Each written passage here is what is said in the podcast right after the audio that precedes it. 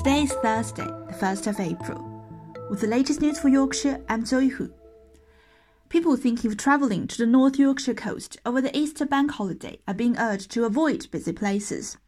Scarborough Council is asking visitors to try and minimise their travel and to move on if they find themselves in a large crowd. This came after the Mayor of Hornsea in East Yorkshire told visitors last week to be sensible and think about others when travelling. South Yorkshire Police are investigating a report of rape in Sheffield.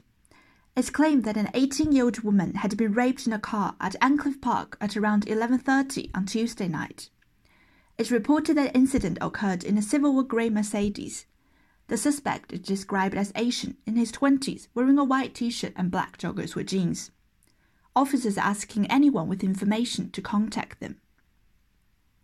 Harrogate could be the first in Yorkshire to get a Cyclops junction as part of a scheme to improve pedestrian and cycling safety.